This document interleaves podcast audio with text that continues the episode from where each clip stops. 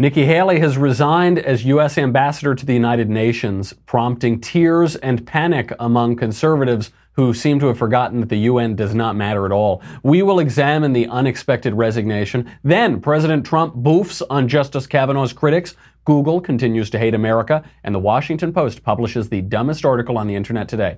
Finally, Che Guevara is executed on this wonderful day in history. I'm Michael Knowles, and this is The Michael Knowles Show.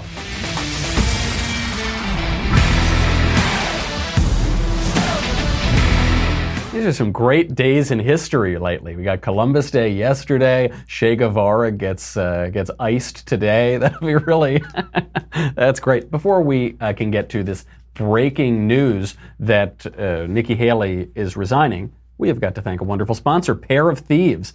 You know, we've been talking a lot about boudoirish things recently. You know, all, all this Kavanaugh circus. Let me tell you about my underwear, okay? Let me tell you about my negligee. Uh, I love Pair of Thieves. It is the best that I've ever worn. On average, do you know that men keep their underwear for seven long years until they're a tattered shell of what they once were? Don't be that guy. You don't want to have boxers from when you're in high school or something like that. Pair of Thieves are the most, un, uh, the most, the most comfortable underwear I've ever worn, hands down. They have this proprietary moisture wicking fabric that keeps you cool and fresh, like AC for, you know, below the waist. It feels like you're wearing nothing at all. Very often I am wearing nothing at all, so Pair of Thieves fits in really well with my typical uh, repertoire. Uh, it is proprietary. In this case, uh, all of the competition has been trying to copy this fabric for four years. They have failed. Here is the best pitch for these uh, the pair of thieves. The guys who started Pair of Thieves, one of the guys says that all his wife ever wants to see him in is a pair of their super fit briefs. Do you know who that guy's wife is? Jessica Alba. So now you've got recommendations from Jessica Alba and sweet little Elisa and sweet little Alba. That's pretty good. Try them out if they're not instantly your favorite pair of underwear. If they are Jessica Alba's favorite, they will be your favorite. Uh, they'll give you your money back for a limited time this month only. Our listeners get 20% off their first order at pairofthieves.com slash Knowles, K-N-O-W-L-E-S. Get 20% off when you go to P-A-I-R-O-F-T-H-I-E-V-E-S dot com slash K-N-O-W-L-E-S. This month only, pairofthieves.com slash Knowles. All right, Nikki Haley has resigned. She's out at the UN. People are rending their garments, gnashing their teeth. I want to make two points on this. One, Nikki Haley did an excellent job as the UN ambassador. She's actually not officially out until after the new year, so she'll continue to do a good job, presumably. She did an excellent job as UN ambassador. The second point I want to make I don't really care that she's moving on. I don't care. I don't, who, I mean, it's the UN. Have we all forgotten that the UN does not matter at all? You know, two things can be true at once. So, but let's focus on point one first. She really did do an excellent job. Uh, she had these great breakout moments. Here is one uh, right after the the uh, UN decided to uh, censure the United States for moving the U.S. embassy in Israel to Jerusalem. Here is Nikki Haley's response. I think it really summed up her entire tenure at the United Nations. Unlike in some UN member countries, the United States government is answerable to its people. As such, we have an obligation to acknowledge when our political and financial capital is being poorly spent we have an obligation to demand more for our investment. And if our investment fails, we have an obligation to spend our resources in more productive ways. The United States will remember this day in which it was singled out for attack in the General Assembly for the very act of exercising our right as a sovereign nation. We will remember it when we are called upon to once again make the world's largest contribution to the United Nations. And we will remember it when so many countries come calling on us, as they so often do, to pay even more and to use our influence for their benefit. Absolutely beautiful. And it, it does remind me of that pi- uh, clip of Cocaine Mitch from 2013, you know, where he says, We will remember this, and the Democrats are going to regret this in the near future. you know, and like his demon eyes open up and he's like, I'm gonna, I'm coming for you. And uh, same thing with Nikki Haley here. And she's saying, we're gonna remember this when we set up uh, foreign aid. We're gonna remember this when we continue to be the lion's share contributor to the United Nations. We'll remember your ingratitude, but we frankly we don't care what you have to say. That was beautiful, uh, beautiful stuff from Nikki Haley. Now I must say I have had some disagreements with Ambassador Haley in the past. Really, only one. I had this one major disagreement with her. She was speaking at a conference for Turning Point USA. This was maybe six months ago or something like that, maybe a little bit less. And she spoke out against owning the libs. This, this was kind of the low point, I think, in her tenure as UN ambassador. Here is Nikki Haley. Raise your hand if you've ever posted anything online to quote unquote own the libs. I know it's fun and that it can feel good. But step But step back and think about what you're accomplishing when you do this. Are you persuading anyone? Raise your hand if you've ever done anything on the internet to own the libs. Raise your hand if you've ever done a best-selling blank book to own the libs. Raise your hand if most of what you think about when you wake up in the morning is how you can own the libs. Uh, so yeah, we have a disagreement over this, and the the disagreement is mostly stylistic, but it is strategic as well. And I actually spoke in D.C. about a week after this to give an answer to this speech, and the idea is she says that you're not persuading anybody when you're owning the libs, but I think you, it really is persuasive when you own the libs. I think it's very persuasive. What is owning the libs? Owning the libs is largely using humor and uh, just propelling your political agenda with confidence and not getting bogged down in all of the stupid criticisms from the left. That's what owning the libs is. It's using humor to advance your political agenda, and it's not really caring when the left shrieks and howls and moans. I think this is wonderful. I think that is leadership. I think it is persuasive. I think the Trump administration, the Trump victory, all the way up through uh, this Kavanaugh confirmation it displays this perfectly the great strategic advantage of owning the libs. And I think it's nice. It makes people like us more if we can smile a little, have a sense of humor, laugh a little bit. So that was a, a, an actual point of disagreement on strategy, but it certainly didn't affect uh, Ambassador Haley's performance at the United Nations, and I think maybe she just she doesn't fully appreciate yet what owning the libs can do. You know, it's a really lovely thing to do. Um, but but that blind spot aside, she did a wonderful job at the UN. I'm glad she did it. She basically nailed it, stuck the landing. Now she's going to do something else. That's fine. It it doesn't matter that she's leaving. I know, you know, we talk a lot uh, in politics how everybody is so reflexively outraged this is the big problem on the left and the right. We're all reflexively outraged. We're all in the news cycle. We're all on Twitter. The latest thing, Addicted to Outrage, is the title of Glenn Beck's book. This is a good example to avoid being addicted to outrage or shock or horror or, or hysteria. It does not matter who the UN ambassador is in this administration. It doesn't in this because the White House sets the policy sets our policy toward the United Nations, it sets our foreign policy. So the ambassador to the United Nations needs to be a good face for America to the world, needs to be able to stare down the worst people in the world. Okay, all great. Nikki Haley did that very well. But who's actually making the policy here? It's guys in the White House, it's John Bolton, it's Mike Pompeo over at State, it's uh, Dunford at the Joint, uh, Joint Chiefs of Staff, it's James Mattis, Defense Secretary. Those are the guys who are actually making the policy. The UN ambassador isn't really doing that. You know, the, the UN ambassadorship has gone back and forth from being a cabinet level position for decades now. It is right now a cabinet level position. The only reason it was in the first place is because Dwight Eisenhower really liked Henry Cabot Lodge and after John Kennedy beat out Henry Cabot Lodge, in I think it was 1950, was it 1952? I think it was 52. He decided to appoint him UN ambassador and make it a cabinet level position just so that Lodge could talk to the president, just so he wouldn't have to go through the Department of State. But it's gone, it's gone back and forth over the years. It remained a cabinet level position through the Reagan administration. George Bush Sr. Uh, demoted it and made it no longer a cabinet level position, which is kind of funny because George Bush had been the UN ambassador before, but he said there was no reason for it to be a cabinet level position. Bill Clinton then reinstated it as a cabinet position. George Bush demoted it again. And during Bush's tenure, we had the greatest UN ambassador in American history, John Bolton, the current national security advisor.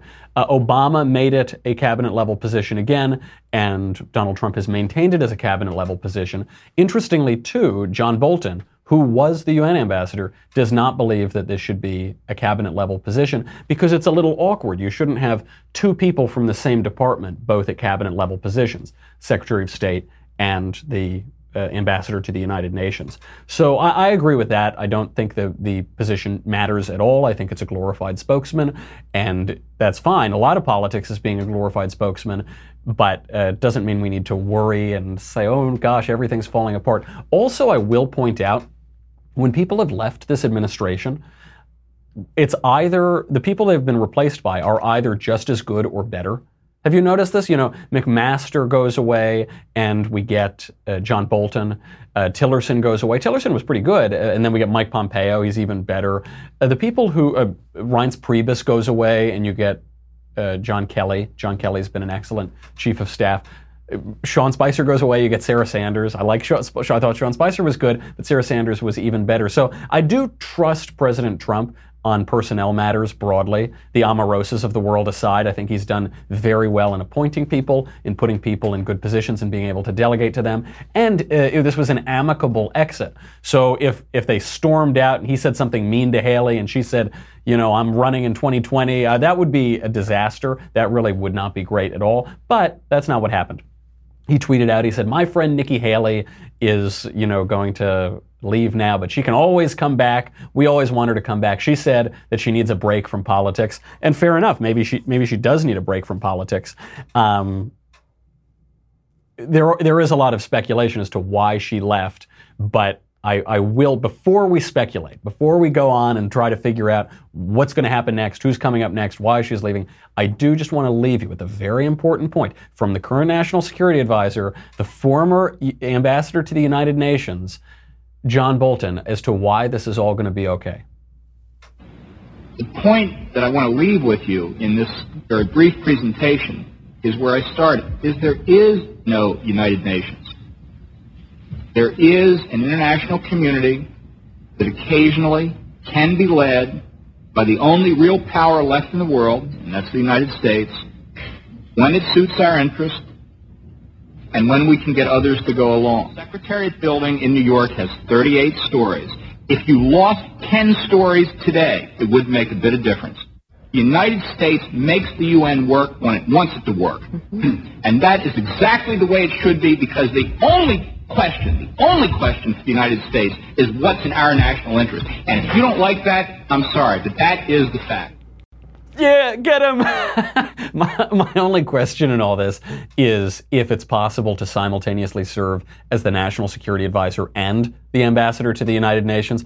I am running the Make John Bolton UN Ambassador Again campaign, or the MJBUNAG.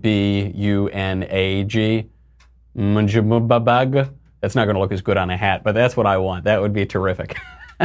uh, so to, to round that out, good job, Nikki Haley. Excellent job. Job well done we're going to be okay. Now, why did she leave? The timing is pretty weird because typically, if you're going to have a personnel change, you would wait until after the midterm elections.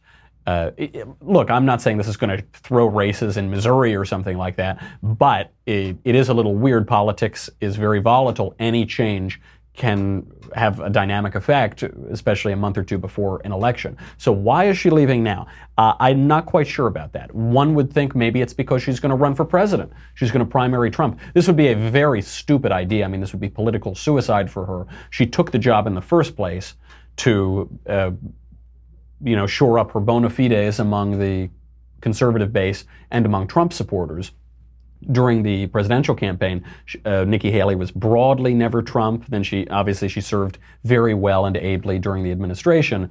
Uh, I don't think she's doing that. She said explicitly, "I am not running in 2020. I look forward to campaigning with President Trump in 2020." I really don't think that's what's going on. One theory is that she's going to replace Lindsey Graham in the Senate, and Lindsey Graham is going to become the Attorney General and replace Jeff Sessions.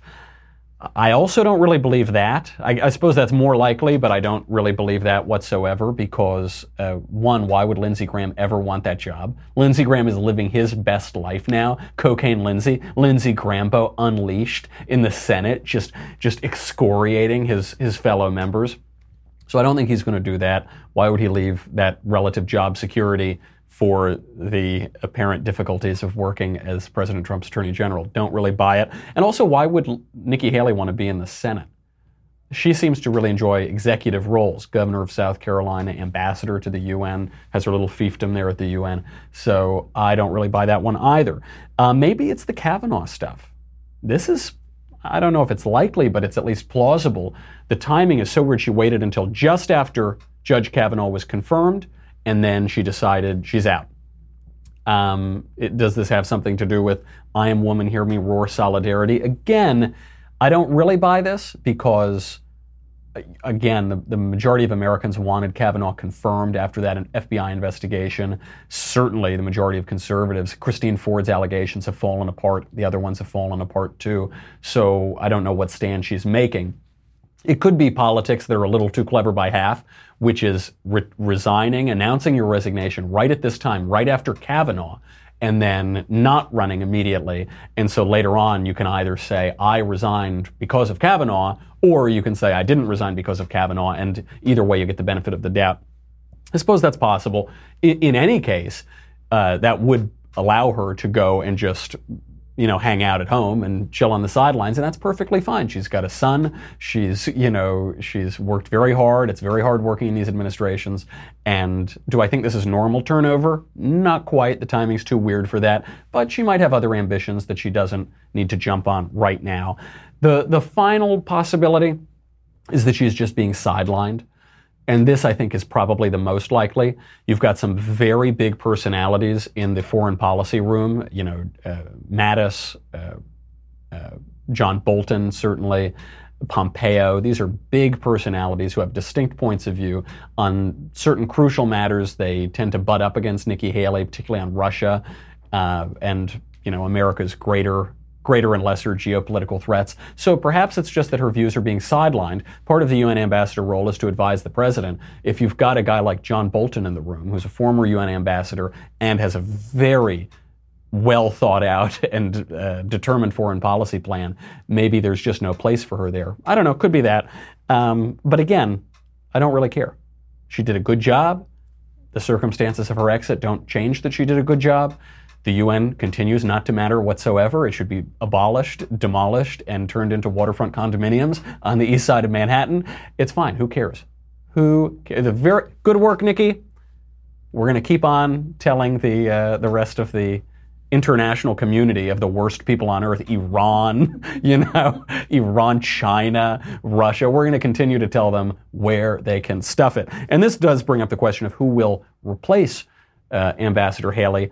Unfortunately, I don't think you can serve simultaneously as NSA and ambassador to the United Nations, which means probably uh, we're going to have to reach somewhere else in the diplomatic corps or from some, you know, political uh, supporter. One name that has been floated now is uh, Richard Grenell. He is the ambassador to Germany. Uh, he seems like a fairly likely candidate. Uh, he has a few things going for him. He spent eight years as a spokesman and as a political appointee to the United Nations. That is the longest tenure of any U.S. appointee to the UN in history. He's also very close with John Bolton. We know John Bolton has the ear of the president and John Bolton's former UN ambassador. So I don't it might be him. He sounds like a pretty good guy. Anybody who can get up there and tell the the United Nations and the international community where to where to stuff it is good by me. Nikki Haley did a good job at that. I wish the next person a lot of luck, and I wish Nikki Haley luck in whatever she's going to do next. I would like to spike the football one more time with regard to Kavanaugh. I know we, I know we haven't done it enough, have we? We have. I've been doing it for like a week and a half now. I just, I just want to. Mm. Yep, still delicious. So we're going to spike it again. Here is President Trump in a very unconventional and extraordinary press conference on the confirmation of Brett Kavanaugh. I would like to begin tonight's proceeding differently than perhaps any other event of such magnitude. On behalf of our nation, I want to apologize to Brett and the entire Kavanaugh family for the terrible pain and suffering you have been forced to endure. Those who step forward to serve our country deserve a fair and dignified evaluation, not a campaign of political and personal destruction based on lies and deception. What happened to the Kavanaugh family violates every notion of fairness, decency, and due process. Our country, a man or a woman, must always be presumed innocent unless and until proven guilty. Bingo, absolutely right. You know, a lesser man, a weaker president, would go out there and say, Oh, I feel really bad for the accusers, and well, we'll just see. Pro- Actually, I think what a lot of presidents would have done is withdrawn the nomination, probably. And so, oh, well, I don't know. But this guy has a moral clarity. He really does. I know how insane that sounds. I know how uh, uh, unexpected that sounds. He has a moral clarity, a gut level moral clarity. The, he, he, look, look at the Columbus Day thing yesterday.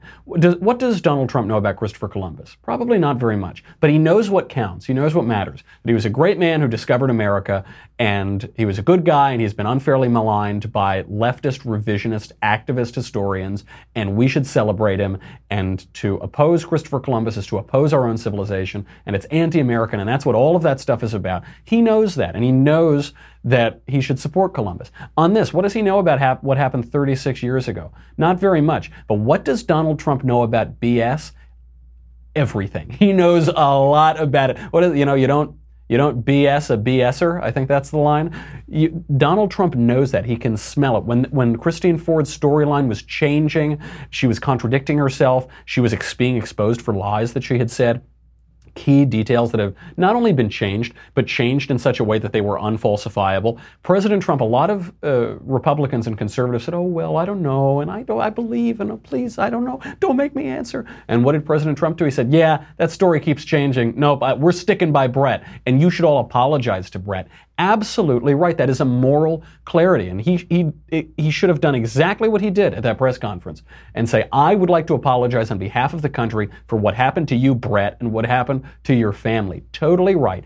How does he have this moral clarity is what I want to know. This is a guy who's worked in pretty mucky industries, you know, network television, reality TV, uh, construction in New York, casinos, beauty pageants, politics, pretty gross stuff. So how does he have this kind of moral clarity? He doesn't have it on everything. You know, he's uh, been a little little liberal when it comes to the ladies, for instance, but he where it counts, and especially where it counts in his role as president, he's got it. I think of it as akin to the ability to skim a book. You know, this is an important skill to learn when you go to college, because especially if you're taking a lot of classes or graduate level classes, you're going to have an amount of reading that is not possible to complete especially if you want to go out and you know like go go to beach week 2019 you know and just go like boofing and throwing ice cubes at bars you're not going to have time to read it all. So one of the skills that you have to learn is how to power skim. You need to be able to skim uh, for the information because you're going to be tested on the information. You're going to be tested on what matters. You have to be able to like scan hundreds and hundreds of pages uh, per week or sometimes you know 200 pages or 300 pages in a day and pluck out the information that matters. I think that's how President Trump sees the world. I think he's constantly consuming information. They're always saying, you know, that he just sits in his room and watches Fox and Friends all morning. Yeah, maybe he does. And he's consuming all of that information, filtering out the nonsense, and identifying what really matters. He's able to do that uh, time and time again on key policy matters, on moving the U.S. Embassy in Israel to Jerusalem, on how to deal with ISIS, on how to deal with North Korea, on how to deal with uh, ch- trade in China, how to renegotiate NAFTA. He, he's been able to identify things where we say, oh, President Trump, he's not an ideological conservative. He's never read Edmund Burke or Michael Oakeshott or Russell Kirk or whatever. He's never read these books. Sure, maybe he hasn't. I know he's read Reasons to Vote for Democrats, a comprehensive guide. I know that for a fact because he blurbed it. But he, ha- I don't know if he's read those other books, but he's able to identify what matters, the practical things that matters. That's a wonderful uh, quality in a president. Because, you know, I bet Barack Obama has read all those books. In fact, I'm almost certain of it. Uh, he's read all of those books and he's learned nothing from them. President Trump watches Fox and Friends and he learns so much more than Barack Obama ever learned. That's fine. Fine by me. I really appreciate that. You know, some people uh, on the on the right, uh, also, but uh, certainly on the left, they criticize Trump. They criticize Kavanaugh because they say, "Oh well, he's not behaving the way I want him to." Oh, we accused Kavanaugh of being a rapist, and then he got emotional. Oh, he shouldn't do that. You know, by the way, that, that Sicilian expression means I don't care. Some people think it means a more vulgar thing. It means I don't care. Antonin Scalia spelled that out very well before his death. Uh, but that's what I say to them. That's what I say. I um, for those of you who are listening, I'm scratching my four fingers underneath my chin. Who cares? And how dare you? Who are you to say? Because Barack Obama sips his Chablis with the pinky out. He, know, it, he, he knows, he has all of the information and he knows nothing. President Trump, I don't know, he just manages to pluck out these things and have some moral clarity. It's, it's really refreshing. Uh, speaking of Brett Kavanaugh, before we get off this point, uh, there has been a cash surge for Democrats after the Kavanaugh nomination. That's the headline, at least. Actually, both parties have raised money on this, but there's been a cash surge, according to uh, you know all of the mainstream media, and one one in particular stands out. Kamala Harris sent out one fundraising email for Heidi Heitkamp, who's an imperiled Democrat running for Senate. And with that one email, she raised $400,000. It was an anti-Kavanaugh email. She raised 400 grand for Heitkamp. That is uh, pretty impressive, but you've got to compare that with another number that came out of this whole Kavanaugh thing, which is that the more the Kavanaugh thing dragged on, the further behind Heidi Heitkamp fell. So I think now she's like 12 points behind or something like that. But she was able to raise all that money. What does that mean? It means that a small number of lefties have been whipped up into a frenzy and are giving money, even as the candidate is losing support overall. What is that about? Why is this? Why are these small number of lefties getting whipped up into such a frenzy and giving so much money? It's because the left treats politics like religion. This is a form of tithing for leftists. Giving money to Heidi Heitkamp is a form of tithing. It may be a form of indulgence. You hear them on the left all the time talk about white privilege and male privilege and mea culpa, mea culpa, mea maxima culpa. I think it's an indulgence to, to, uh, make good for your sin of being a, a, straight white guy who knows that he's a guy or whatever uh, aspect of that you might possess by giving to some imperiled Democrat in running for Senate. Uh, I, I, see it as religion. And uh, Hillary Clinton, my what is it, third cousin in law once removed? I always forget which one she is. Third or fourth cousin in law once removed. Uh, she is underscoring this. She says, she just came out and said, you can't be civil with a party that opposes everything that you stand for that you stand for. It's always, you know, rationalists in politics. They're always standing. I'm standing for this. They're not doing anything. They stand. And Hillary's standing. But consider what she said. You can't be civil with these people because they oppose everything that we stand for.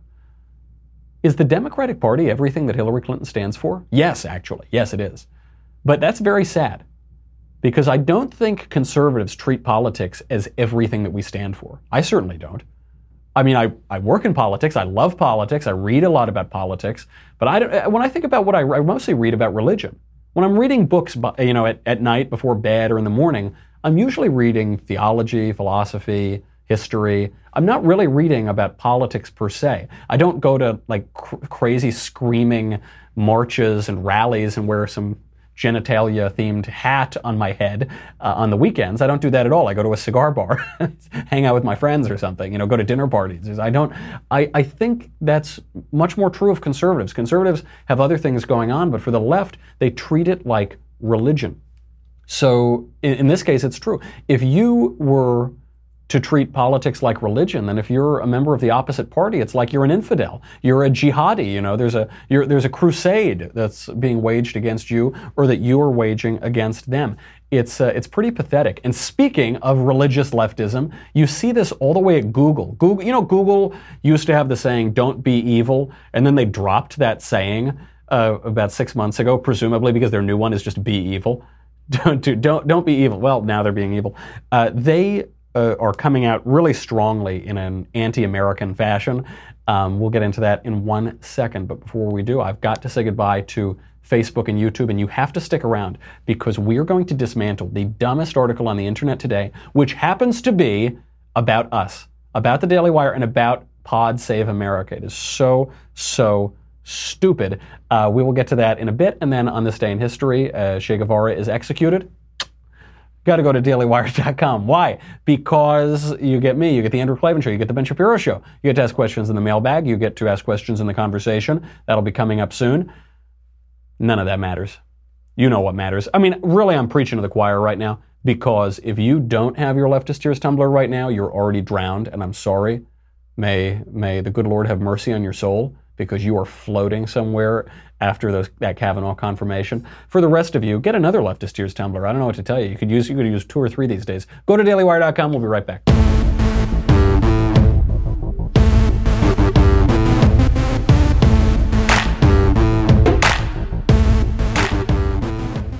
You know, I really want to talk about this Google being evil story.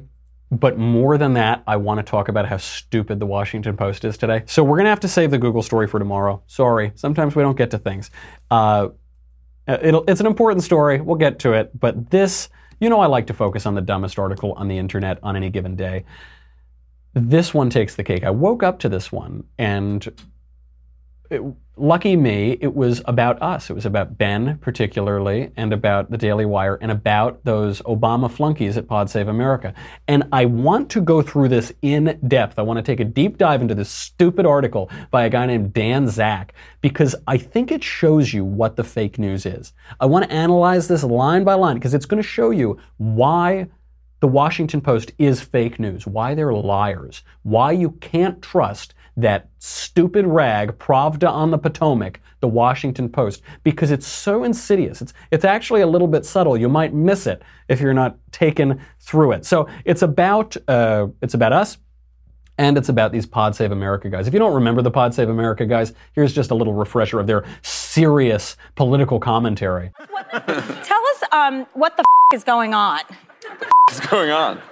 With the state uh, of our country really, they're super serious guys. I mean, they're so serious they wear T-shirts on Chelsea Handler's show. They're so serious, you know, they use the F word because they're like really serious. They really mean it. You know, that's how you know when people use the F word a lot. That's how you, they're really super duper serious. So there are these guys. I think they're about 16, 18, and 19, all Obama alumni from that that failed White House, and uh, they're, but they're so self-congratulatory. This is a thing about the left. You know, the left likes to have the appearance of the thing, but they don't want to have the essence of the thing. That's like these guys. They're, the main one, I forget his name, but he, the good-looking one, he looks. John Jon Favreau is his name. He not the actor, but the political guy, Jon Favreau. He looks like he should play a White House aide in the West Wing.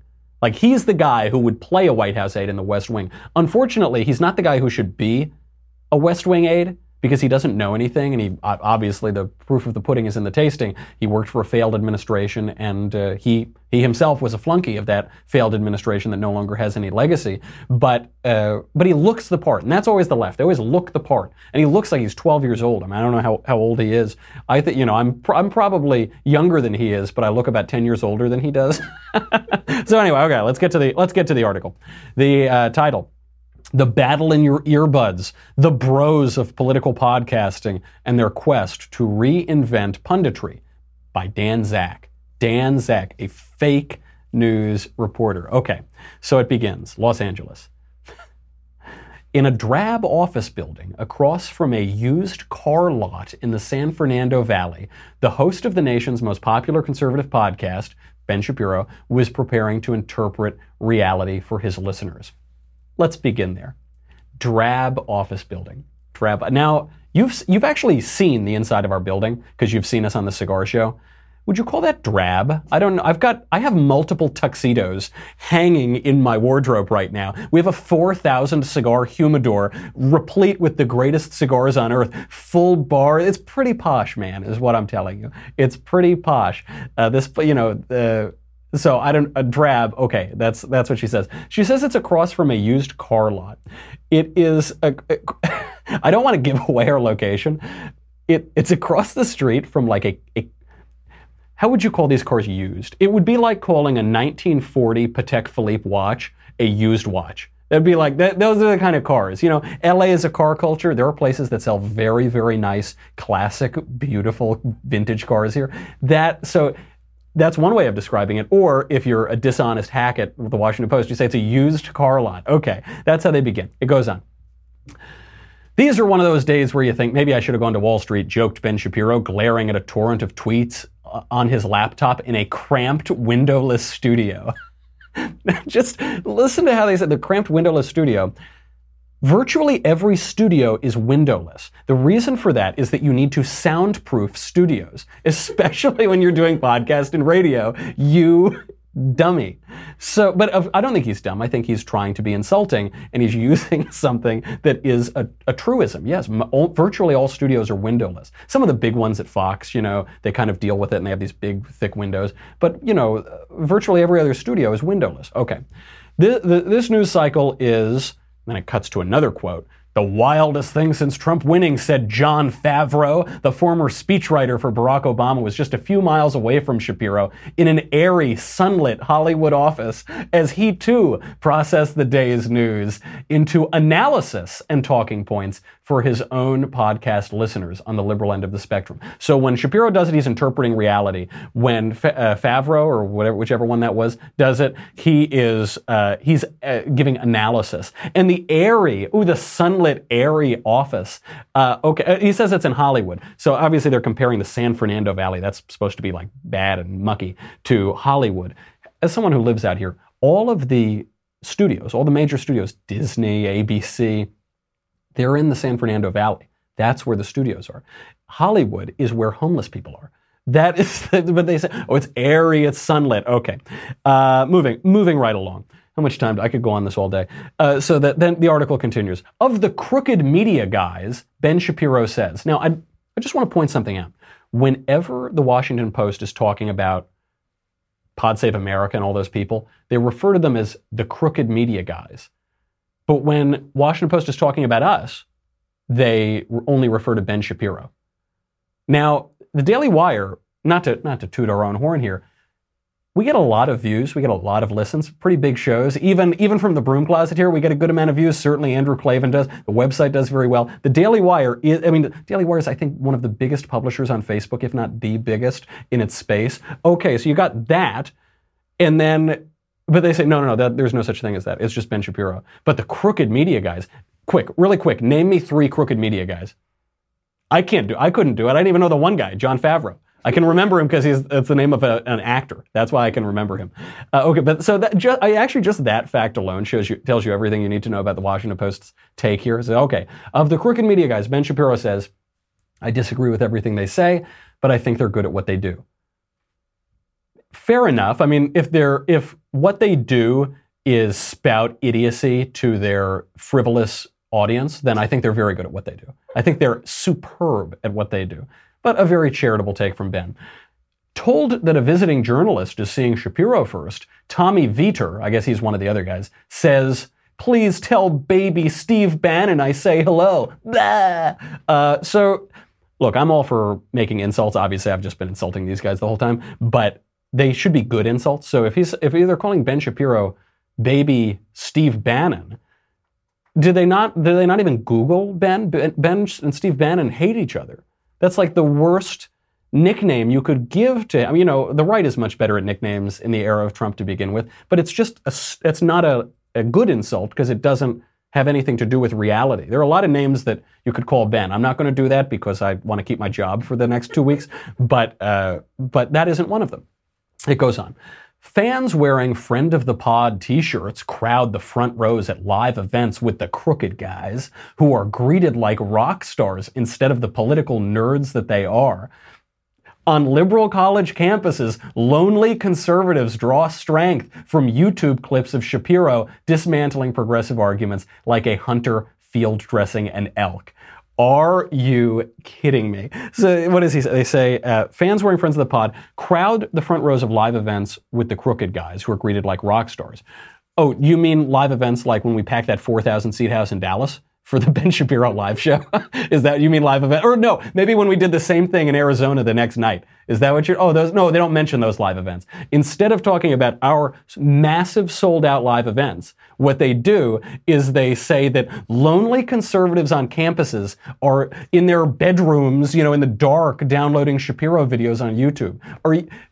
Every time Ben goes to a school, the city shuts down. It's so popular. He had to sh- he shut down Berkeley, California. Six hundred thousand dollars of security was needed for all of the people that came out. You dishonest hacks. Uh, but then also it goes on. It says, you know, the guys at Crooked, they're greeted like rock stars instead of the political nerds that they are. To be a nerd, you have to be smart and educated. That does not describe our uh, our compatriots over there or our opposite of compatriots at Crooked Media. Their show, look, say say what you will about Ben. He, talk, he talks very fast.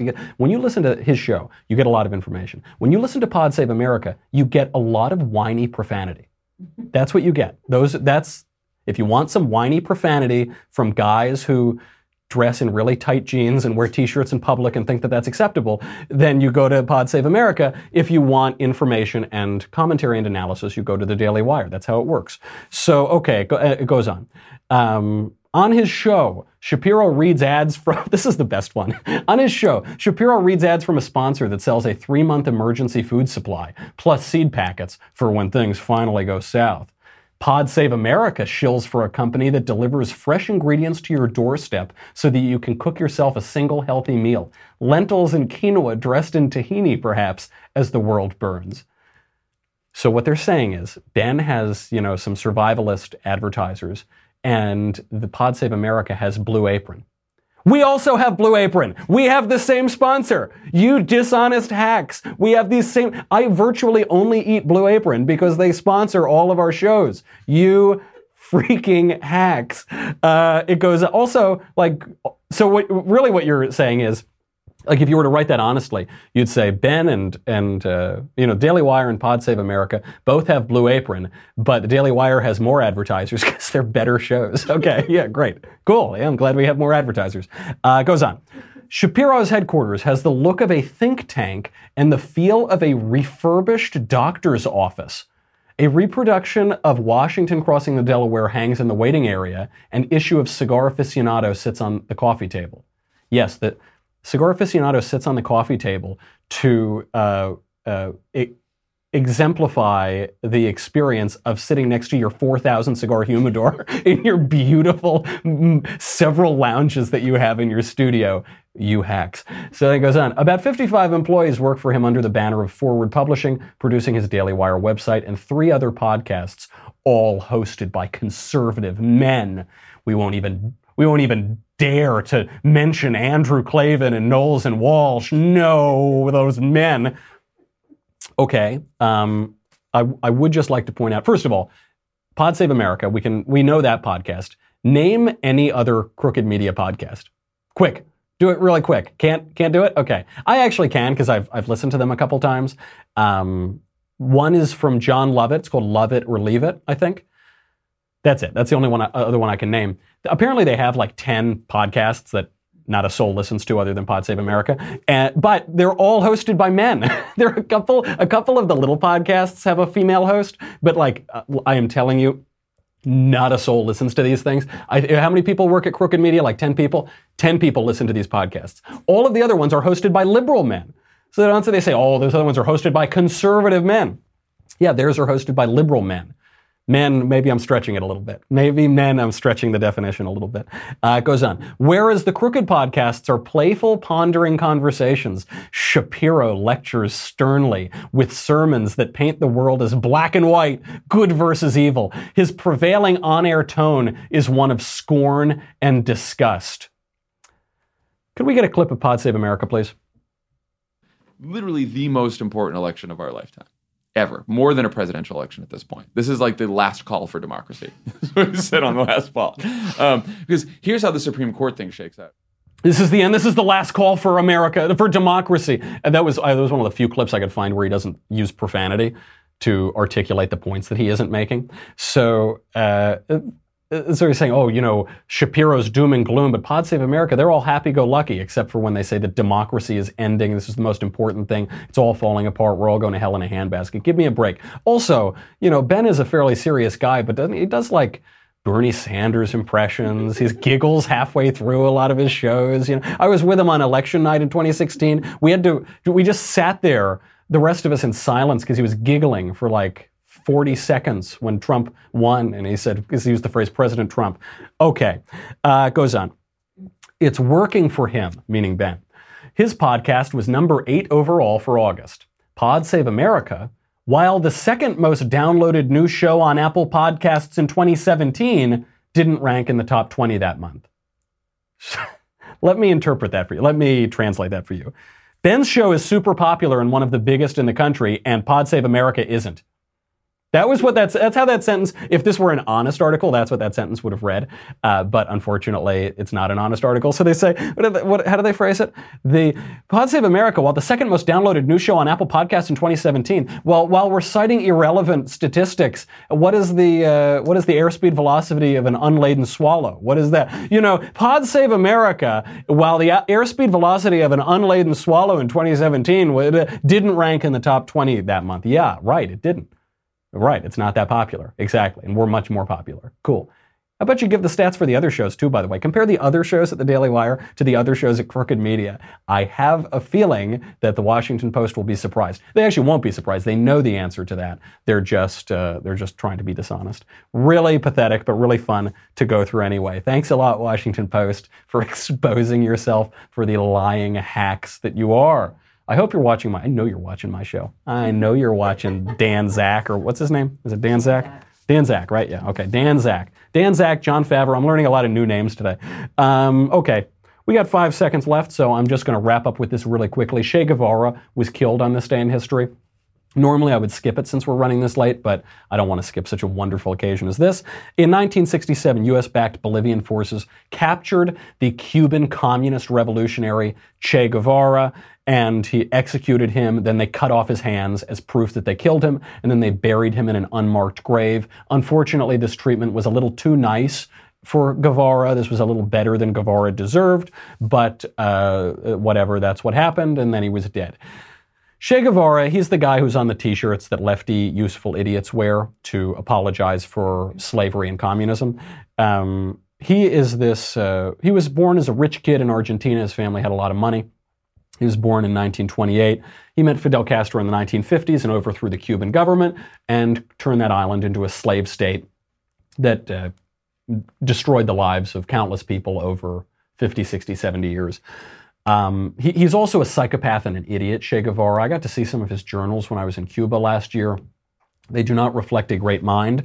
But uh, on the psychopathy, he wrote in his diary the situation was uncomfortable for the people and for Eutimio, so I ended the problem giving him a shot with a 32 millimeter pistol in the right side of the uh, 32 uh, pistol in the right side of the brain with exit orifice in the right temporal. He gasped a little while and then he was dead. He, he really liked to go into that detail, didn't he? Because he was a psychopath. It's estimated that he killed hundreds of unarmed civilians during his life. Uh, he enslaved an entire island, and now useful idiots wear his face on a t shirt. But we got him. 1967, on this day in history, beautiful day to celebrate.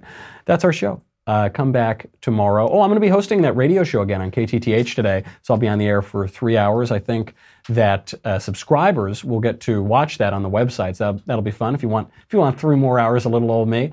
Uh, otherwise, you can listen if you're in the Pacific Northwest, KTTH 770. And other, if I don't see you there, I'll see you tomorrow. In the meantime, I'm Michael Knowles. This is the Michael Knowles Show.